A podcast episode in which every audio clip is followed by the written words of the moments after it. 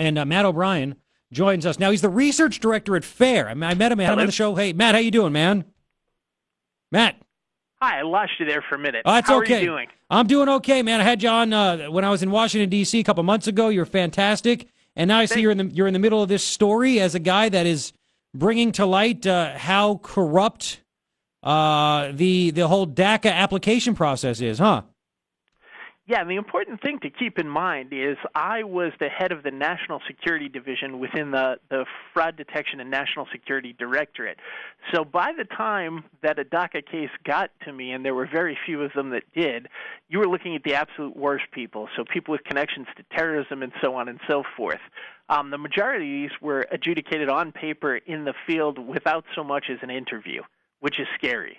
Holy crap! So there are people that were approved. They got DACA status to stay here legally, work, whatever it is, without fear of deportation, that had ties to terror.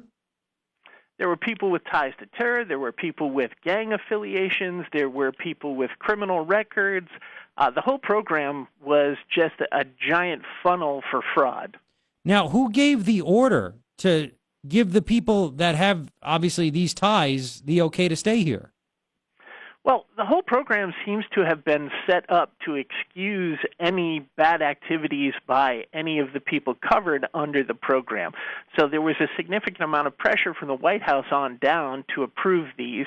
Uh, USCIS, for example, sent out a memorandum telling field managers not to deny any applications because people did not have an identity document and could not prove who they were. What? So these people couldn't prove who they were, had no identity, and the White House said, doesn't matter, give them the green light, they can stay.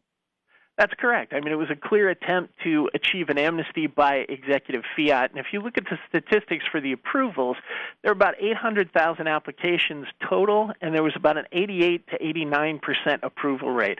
That's shocking. You don't get that in any other immigration program. Now, do you think that anybody has brought this up to President Trump? I'm just a guess. Um, I mean, I know you, you can't really know, but I'm just curious. Uh, I I'm not sure. I tend to believe that with his positions on immigration, if he was aware of these facts, he would be significantly less likely to push for an amnesty for these folks. Do you believe anybody in Congress now knows what you just said?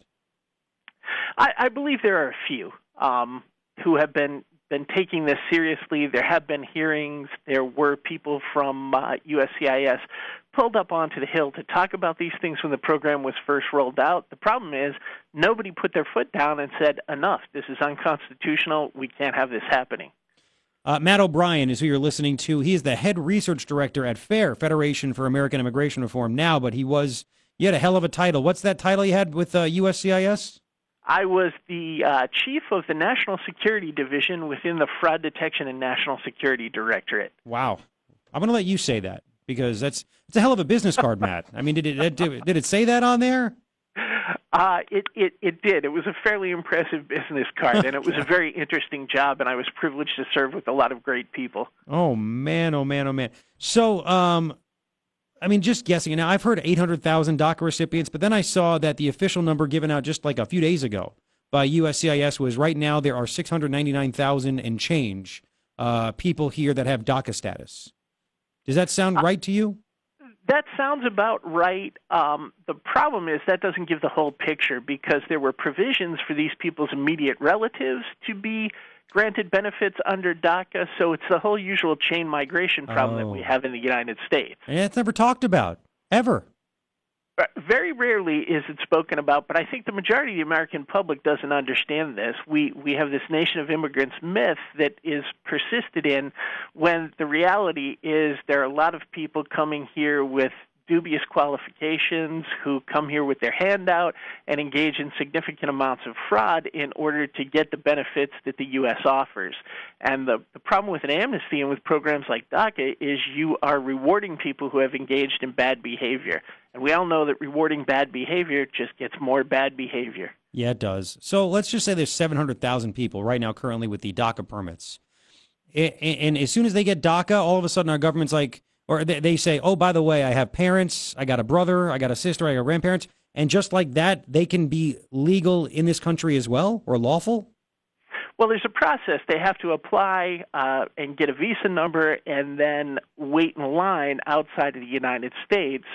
Uh, but there is a preference system, so it depends on how close the relative is. So for uh, individual spouses who are abroad, uh, for individuals biological children who are abroad, you're going to see a huge spike in numbers of people coming here who are have suddenly become eligible through a primary relative being granted some type of amnesty pursuant to DACA. Well, is there any? I mean, any idea how long that takes? A month, a week, six months, a year? Well, it depends on which country you're in. If you're in some place like the Philippines, it's going to take a lot longer than if you're in some place like Norway. But that's one of the big problems with the immigration program overall and with amnesty. Why, why is that? Why, why, is that? Why would it take longer? Uh, someone from Norway can get over pretty quickly, but someone from the Philippines can't. Uh, because there are per country caps okay. for people coming into the United States, and our system uses uh, a series of preference categories to enable people to come in. So if you are in a low preference in a country that's oversubscribed, like India or the Philippines, your wait can be as long as 10 or 15 years, sometimes longer. So what about what about like Mexico or Guatemala, those kinds of countries? Because that, that's basically where all the DACA people are from. That, that's correct. So, what frequently happens um, with special programs like this is the legislation will monkey around with the preference categories and allow people to cut the line.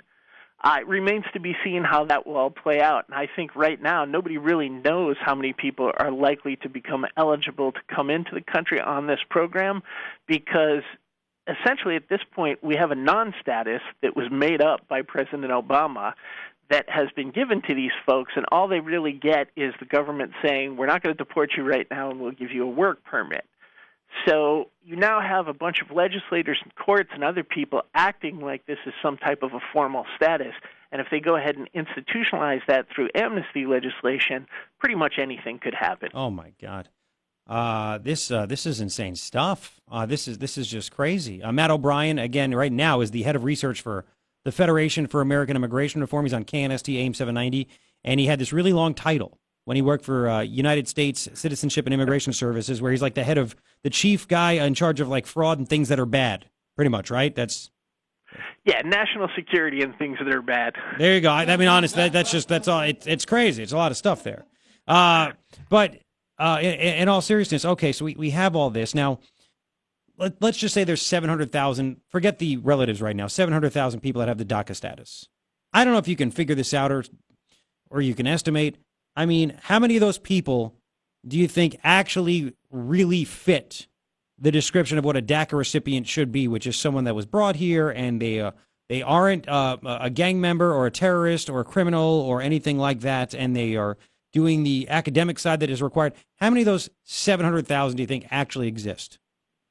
It, it's really tough to say because so little information was collected on these people.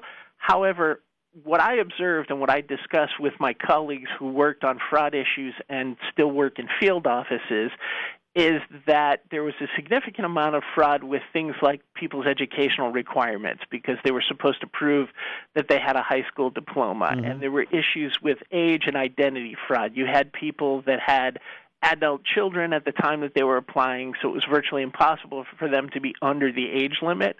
So, based on all of that, I would say that it was a 40 to 50 percent fraud rate. However, I have spoken with adjudicators who work in the field who have said they thought it was much higher. So this whole thing was just a gigantic sham. I mean, they really shouldn't it be there. I mean, this is where it's frustrating. Is that okay? I'm a talk show host in Tucson. You're a guy that works in D.C. now. You were involved in this uh, in in a very deep way, in a very connected way. We know about it. Our audience knows about it.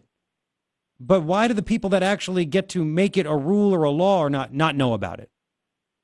Or are they just ignoring well, I, it? I think that, that the Department of Homeland Security has become overloaded with people who ascribe to the Obama left leaning agenda on immigration.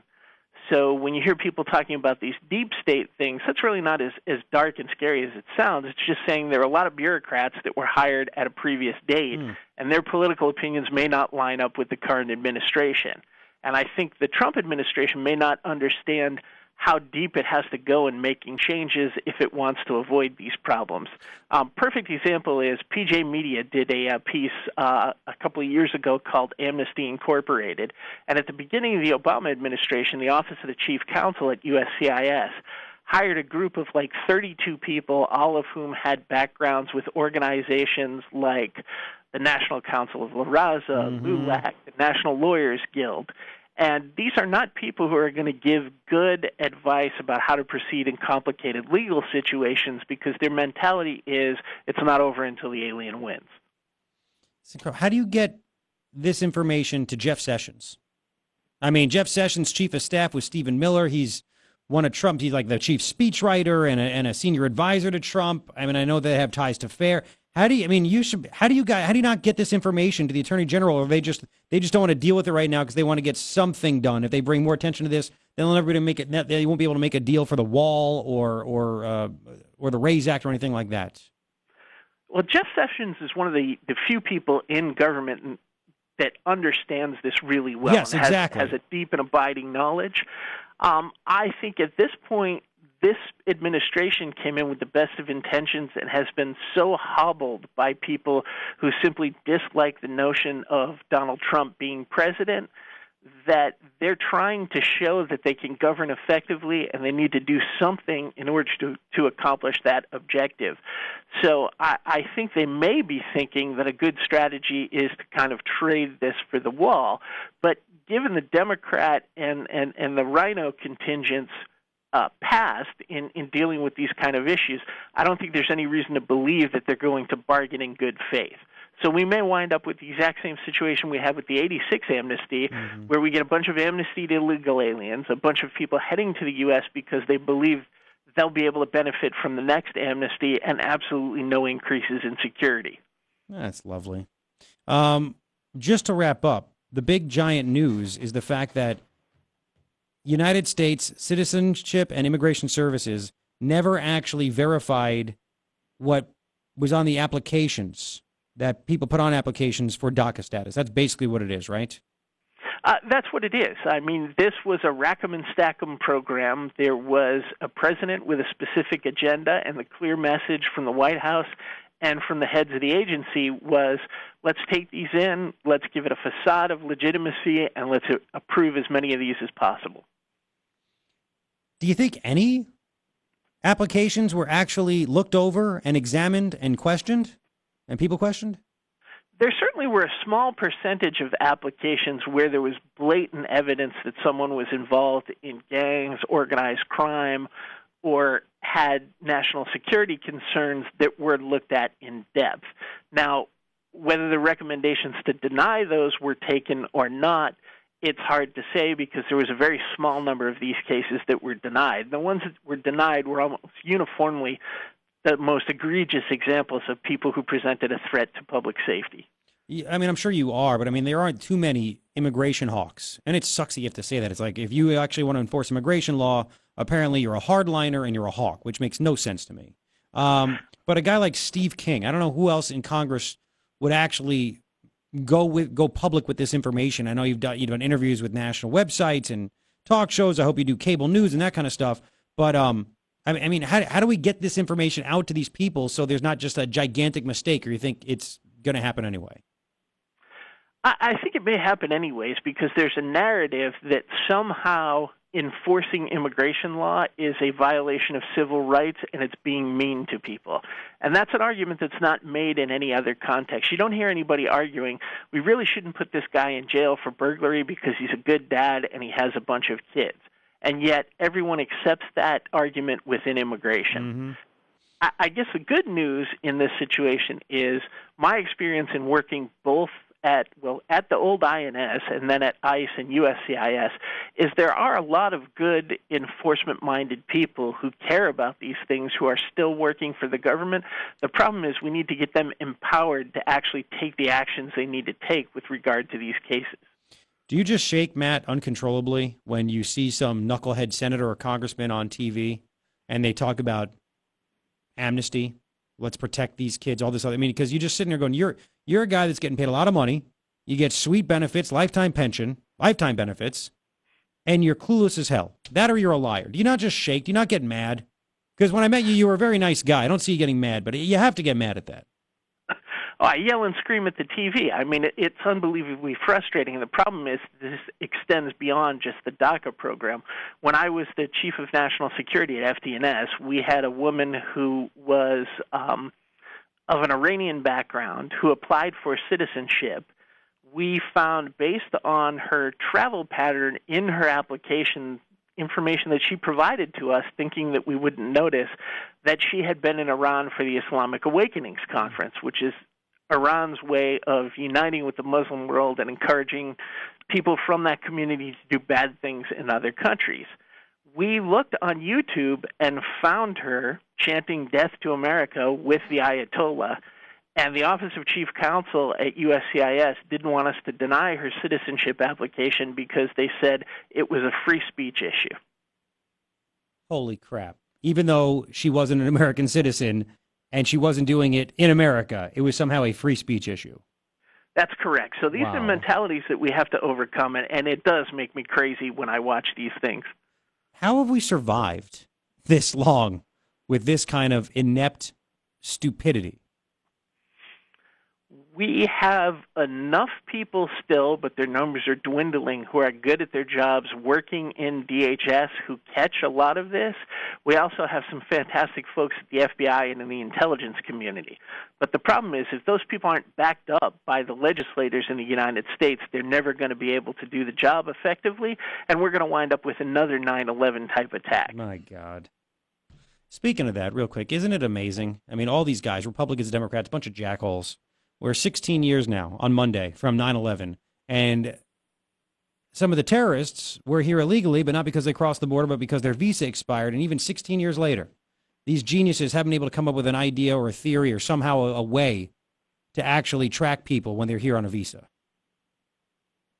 Uh, it's insanity. And I mean, if you look at it, the U.S. visit system, which was the uh, U.S. Uh, visitor indicator and status technology system, was mandated in the wake of 9 11, and it's only just been effectively implemented by the Department of Homeland Security. So the fact is that the men and women, all hardworking U.S. citizens who are responsible for protecting the American public, cannot do the job that they're required to do unless we give them the tools to do it. And that means effective sources of information, but also the legal authority to deport, arrest, try all of these people who are up to no good in the United States. Mm. Man, it's crazy. It is crazy. Uh, Matt, thank you for uh, telling us this. I'm, I'm uh, again, I feel like I should start drinking, and I have an hour and a half left on the show. well, thank you for having me on. Dude, you know, you you are an expert at this, and I hope to God that somebody that actually cares. This is why I hate every single politician because they don't care, and this is like a primary issue. This is like a bit. Don't talk about you know having to make sure that kids get free school lunches. No, no, no, no. This is a primary issue. What the government should be doing and nobody has contacted you going, how do we fix this? How do we fix well, Nobody has, have they? When we have a safe country that's not overloaded with people who are dependent upon public assistance and who don't have the best interests of the United States at heart, if we get rid of those people, that means that we have more resources available to provide school lunches for American kids. And I don't understand why legislators don't understand these things. Yeah, bought and sold evil evil people. Uh, Matt O'Brien, head research director at FAIR, Federation for American Immigration Reform. Matt, thank you so much for the time, man, and I hope you have a uh, a great weekend. Thank you. You too. All right. How about that? How about that?